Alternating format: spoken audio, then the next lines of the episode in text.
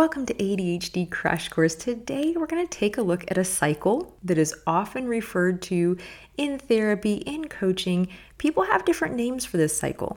I've heard it called the self coaching model, or the core belief cycle, or the cognitive triad, behavior iceberg, all kinds of different terms for what's basically a cycle of our beliefs and our thoughts, our emotions, our actions and our results and how these things kind of loop together and we can get stuck or uh, you know on a positive side we can make changes by looking at kind of disrupting some place in this cycle. And so really quickly i know some of you probably are already familiar with this thought belief Mm, action cycle. But I'm going to break down the components so we can take a look at this and apply it to real life. So imagine you have a situation, a circumstance that happens, and we're going to run it through this belief, thought, emotion cycle. I'm going to give you an example right away so we don't have to deal with this as, as kind of a nebulous concept and we can apply it. Let's say you get an email from your boss saying that she needs to talk to you tomorrow. That's a circumstance in itself. It doesn't it's not good, it's not bad. That's the information you have. Your boss wants to speak with you tomorrow morning. Now, we're going to run this through the cycle. Some people see the circumstances the first part of this cycle. Um, some people see your beliefs about the circumstance is the first part. We're going to start with the beliefs, okay? Your beliefs about this circumstance that your boss has asked to speak to you in the morning are the first part of this cycle. How you view yourself, how you view your work environment, your capabilities, your boss, all of these beliefs that you already carry are going to impact the thoughts that come up when this situation happens, when your boss requests this meeting. If you are someone who has the belief that you are capable, that your boss is a great person, that you're in the right fit for your work, if you've had lots of great experiences that have influenced your beliefs, you are very likely to have some positive thoughts about this circumstance that, that is neither positive or negative as it stands your thoughts about this are going to probably be on the positive side. If you have beliefs that a boss asking to speak to you is never a good thing, that you're not doing a great job, that you're not capable, the boss isn't friendly, whatever beliefs you're bringing to your circumstances, if those are your beliefs, they're going to generate less than positive thoughts in this situation. So, the first part of this cycle is our beliefs about ourselves, the world, all of it. And then the second part is the thoughts that are directly impacted by what we believe to be true. The third part of this cycle, after our beliefs and our thoughts, are emotions. If my boss has said, Hey, I need to talk with you in the morning, and my core belief is that I'm not cut out for this job, my boss is kind of a jerk, I am very uncertain about my performance at work, my thoughts might go right to, I'm getting fired, right? This is this is the end. There's nothing good could come out of this, that is going to generate emotion. I'm going to be afraid, nervous. Maybe I'm going to spiral right into self criticism before I even have any feedback. You're going to have emotions. On, on the flip side, if what I'm expecting is a great meeting where I get a promotion, I might be excited, happy, energetic because my thoughts are triggering these emotions. And so the third part of this cycle is one we know very well. Those of us who struggle regulating our emotions, that our emotions are going to impact our actions. So, in the example of this mystery meeting with my boss, if I think that's going to be a negative meeting, if I'm not excited about that, and I have all these thoughts and emotions that are swirling around, it's going to trigger an action. Now, avoiding something can be an action. So maybe I'm going to go into flat out flee mode and uh, not respond to the email, and pretend I didn't see it. Maybe my action is going to be looking for another job. I'm so sure that I'm going to lose my job in this situation. Or I'm so confident that this is going to turn out well that I start shopping for what I'm going to spend my bonus on. And so these actions that we take then directly impact the kind of results and outcomes that we get. If my boss really did need to speak to me and I'm avoiding meeting and I'm putting that off, that's going to impact my relationship with my boss, the way I'm seeing work. Those actions are going to generate outcomes, the last part of this cycle. So, when we want to make changes, we often interrupt some part of this cycle. Some people go right to the beliefs and they look at things like mantras and, and those kind of tools to help shift their beliefs about things, focusing on what they would like to believe in a situation rather than what they currently believe. Now, uh, that probably works for some people. That has never been very effective for me. So that's probably not where I would choose to try to interrupt this cycle if I want to make a change. I'm probably going to pick a different area. And so, what area will I pick? What part of the cycle will I pick? And I think you have a couple options here. I think probably the most common approach is going to be to interrupt the cycle at the thought level, which is good. This is a good exercise to do to take. This is what cognitive behavioral therapy does. You take a thought and you push back on that thought, like the thought that I'm going to lose my job. What evidence do I actually have? Let's put this thought on trial. What evidence do I have that I'm going to lose my job? Could there be another reason for this meeting? What was my last performance review like? What have I been doing well? Just looking at the facts instead of what my current beliefs generate in the way of thoughts. You know, if we're looking at this and we're trying to label this cognitive distortion that's popped up for me, this distorted thought that is, I am going to lose my job, that is fortune telling, that's catastrophizing, that is mind reading. There's some labels I can put on this thought to kind of put it in its place and get a little distance from me and this thought. This is not reality, this is my thought about a circumstance. So, if we want to disrupt this cycle, this is one place we can do it. But let me add a little something here, something that might be helpful for those of us with ADHD. In order to do this kind of work, I have to be more or less regulated in my nervous system. I have to be regulating my emotions. If I'm dysregulated emotionally, guess what happens? I am no longer in a place of logic, decision making, observing, noticing. I have moved into a place of automatic reactions to things. And so, for some of us, that kind of cognitive work of pushing back on our thoughts is just not available it, when we're really dysregulated. It doesn't mean that it's never available. It just means that that may not be for this circumstance where I can disrupt the cycle I may not be able to do the thought work. I might have to do regulation tools to bring my nervous system level down. That might be where I influence this cycle. And sometimes I see this really get oversimplified, especially in, as a coaching model, where that part's just not being acknowledged, that we're not always in that place for this kind of work. And that if you deal with emotional regulation, that that may be the piece you need to deal with first in a circumstance before you're looking at thoughts, before you're looking at your beliefs. Just getting to a safe and steady place so you can influence other things. I have a group coaching program that runs about eight weeks. And one of the last things that we work work on is the the week on thoughts and beliefs and this whole cycle from a thought approach. Not because i don't think it's a valuable tool. I think it's a really valuable tool but the week on emotional regulation comes first in my group because that piece allows you to do the thought work. That piece also allows people to slow down before they choose the action. Yeah the emotion absolutely impacts the action if we can put a little bit more space in the cycle so the emotion has time just to ride itself out a little bit before you're acting, that's gold. In one of my groups, we were kind of looking at this cycle, at this model, and one of my members said, Danae, sometimes the action causes the emotion. It's not about my beliefs or my thoughts about the action. The circumstances causes the emotion. On some level, I agree with her, and I did agree with her, right? Like sometimes you have a body reaction to a situation, but your thoughts are absolutely a part of that, right? If somebody comes up and punches me while I'm having lunch with my friend, my thoughts, emotions, and responses are going to be different than if I got punched if I was a professional boxer. Actually, I kind of wondered do you get angry when you get punched as a boxer? Like, is it a body reaction that just happens, or do your thoughts influence it enough where you don't feel angry and it's all about strategy? If you are a boxer or you know a boxer, now I really do kind of want to know. I don't think I, that's something I can Google. So message me and let me know if you get angry when you get punched. But broadly speaking, we can assume that the thoughts and the beliefs and actions I'm going to have as somebody who's, you know, eating with a friend is going to be pretty different than somebody this is their job and a part of their job. The same circumstance, not a pleasant experience, but it's going to get filtered through my thoughts and my beliefs. They're going to trigger emotions and then comes the action.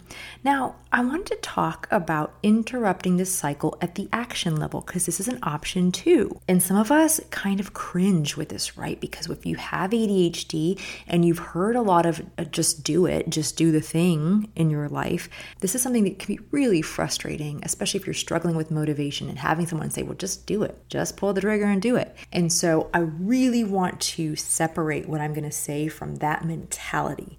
The just do it mentality is not so helpful, not for me and, and not for the people I work with.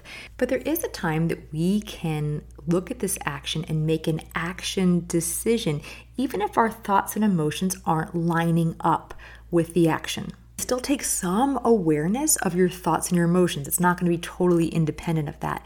But let's say my previous example that I, am having the thoughts that this meeting with my boss is going to be horrible and that she's going to let me go and the emotions fear that's that's coming out and anxiety. So I'm going to check my facts and see if my emotions fit the facts real quick. I'm not going to try to change the thoughts. I'm not going to try to change the emotions. Just going to do a real quick scan and see does the evidence I have fit the emotions? If it does, and my emotions are helpful, they're moving me towards an action that's going to help me, okay, you know, that I go that direction. If the emotions aren't helpful to me or aren't really lining up with the facts, then I choose to do the opposite action. So the example of this meeting that I want to avoid and run from, instead I just send a message right back. I confirm that we're meeting and ask her if there's anything that she wants me to have ready for our meeting. It's the opposite of what my emotions are pushing me to do. Now, obviously, that's not easy to do. That's hard to do, but that kind of framework of saying, yes, I acknowledge that emotion that's here. I'm just going to choose to do the opposite of what it's telling me is an approach. It's actually a DBT, a dialectical behavioral th- uh, approach called opposite action. You're going to do the opposite action of what your emotion is kind of triggering you to do, which is another way that you kind of interrupt this cycle. Now, another action strategy that's sometimes used that sounds similar to this, but it's a, it has a little bit different rationale is behavioral activation, a strategy that's used um, often in depression, where you're going to choose to do something in order to generate the emotion. You're going to choose to do something that you used to love to do, even though you're dealing with depression, for the purpose of generating positive emotion. You're not, it's not a just do it mindset. You're choosing the action. You're kind of going in the opposite direction of this cycle. You are choosing the action to impact the emotion. So you're going in the other direction intentionally. It's not the kind of insensitive, just do it mindset. It's a strategic approach to influencing an emotion by targeting an action. So there are two different approaches if you want to interrupt this cycle by looking at actions. So no matter what you call this cycle, this belief, thought, emotion, action, result cycle, understanding that relationship that each of these have with each other, understanding how to go both directions in the cycle. You can impact emotions with your thoughts, you can also impact them with your actions. I think in the beginning of this podcast, I said that my personal experience is that I have not had a lot of success with just focusing on beliefs without doing this other work on the rest of the cycle. But the good news is, at least for me and for a lot of people, is that the work throughout this cycle, working on challenging thoughts, working on the regulation of emotions, working sometimes on choosing an action that doesn't line up with either one, absolutely has impacted the kind of results that I've gotten. And therefore, it's impacted my beliefs. And so, this is, can be a very positive cycle when you start making a change anywhere in it, honestly honestly. So let's take another example and run it through this cycle so we have some real life example of how you apply this and how you can make some changes anywhere in the cycle. I'm going to use a real life example. We're going to name this person Anne, somebody that I've worked with in the past, who was doing an amazing job working with me in building kind of a morning routine, morning schedule that she wanted to have better control over time, less chaos, and just have some more ease in her life. She had been killing it and doing a fantastic job. What happened? Well, life happened she has young kids. They got sick. She got sick. Husband got sick. Everybody went down in flames. And about a week after all of this chaos, she still was struggling getting back to the routines that mattered to her, the things that she had really grooved into a habit or thought she'd grooved into a habit, and she was so frustrated. So that's a circumstance. Circumstance is she was really on top of her routines and her schedule. Kids got sick, now it's hard. Those are the facts. But her beliefs about herself and her capabilities, these beliefs that have been formed and reinforced by all kinds of her life experiences and feedback that she's received up until now, those beliefs generate a bunch of thoughts about this circumstance. The kind of thoughts that she eventually shared with me was that this is too hard that she's never going to be able to make these changes. She always does this. She always drops the ball. She can never last when it comes to changes. All of this narrative, all of these thoughts that were not helpful to her at all, and they were all based on her beliefs that she was bringing to this circumstance already. It had nothing to do with her now. This had to do with her history. So, even noticing that these are thoughts and not facts is a big step. It's a big part of this to realize that as true as this may feel to her, it's not a fact. It's simply not. The circumstances are facts. Her thoughts that she's never going to be different, the change isn't possible for her, that's not a fact. Those are the thoughts that are popping up automatically. And so, how do we push back on a thought that feels so real, that feels so true to this person? And what I found is that you don't necessarily push back on a thought like this by just throwing out the opposite. That to me is sometimes what people do with mantras, not always, but they throw out an opposite thought that doesn't even land for this person at all. And that's just not probably going to stick. And so, what we do is we look at this thought and we look at the evidence for it, we look at the evidence against it. It's like it's going on trial. So, she has some evidence that supports these thoughts that are popping up for her. She has experiences of of not being able to maintain this. But what her evidence is kind of lacking is the things that have changed. She didn't even have her ADHD diagnosis then. She had no support. She did not understand how her brain worked. And so she was doing the same thing over and over. Now we know a lot more. Now she knows a lot more about how her brain works and how to support it. And that these kind of bumps are actually really normal and natural. It's still frustrating. It's still frustrating that it's harder for her to get back to her habits. It's harder for her to return to those things than maybe somebody that she sees doing that with ease. But it's it's not a prediction that she can't do this. It's not a judgment on herself or her character or her, her morals or anything. This is just working with the brain that she has. And so we looked at just gathering some other evidence that countered this automatic thought that she couldn't do this wasn't possible for her. Before we did that, we labeled the kind of thoughts she was having. These were all or nothing thoughts, these were kind of fortune, future telling thoughts. We put some labels on the thoughts that were popping up to show that they were distorted, they weren't balanced thoughts. So that is some ways that we kind of interrupted this at the thought level. Now, let's say that she felt really too emotional to do this thought work, that she was super dysregulated emotionally and needed to choose that place to kind of interrupt this cycle, this thought, emotion, action cycle. Then using some of those emotional regulation tools that we've discussed before, things like sensory strategies, breathing, even mindfulness activities. Sometimes for people with ADHD, mindfulness needs to be moving mindfulness. It's not necessarily uh, going to be sitting and noticing. You might prefer a mindful walk where you're just really tuning in on sensory input for a walk or sensory input while you wash dishes or something that is just dropping you back to just noticing sensory input um, using sensory strategies like proprioceptive and vestibular input. I've talked about this in an earlier episode about sensory strategies. If you, if you want to look more for those kind of tools, you can listen to that episode because you can use those tools to help bring your nervous system level down and calm, either just to calm so you have a little bit more space before you take an action, or to calm enough to go back and do some of the thought work. But you can interrupt that cycle with regulation tools. Do you think that's the most helpful place to start? Let's look at how to interrupt this at the action level.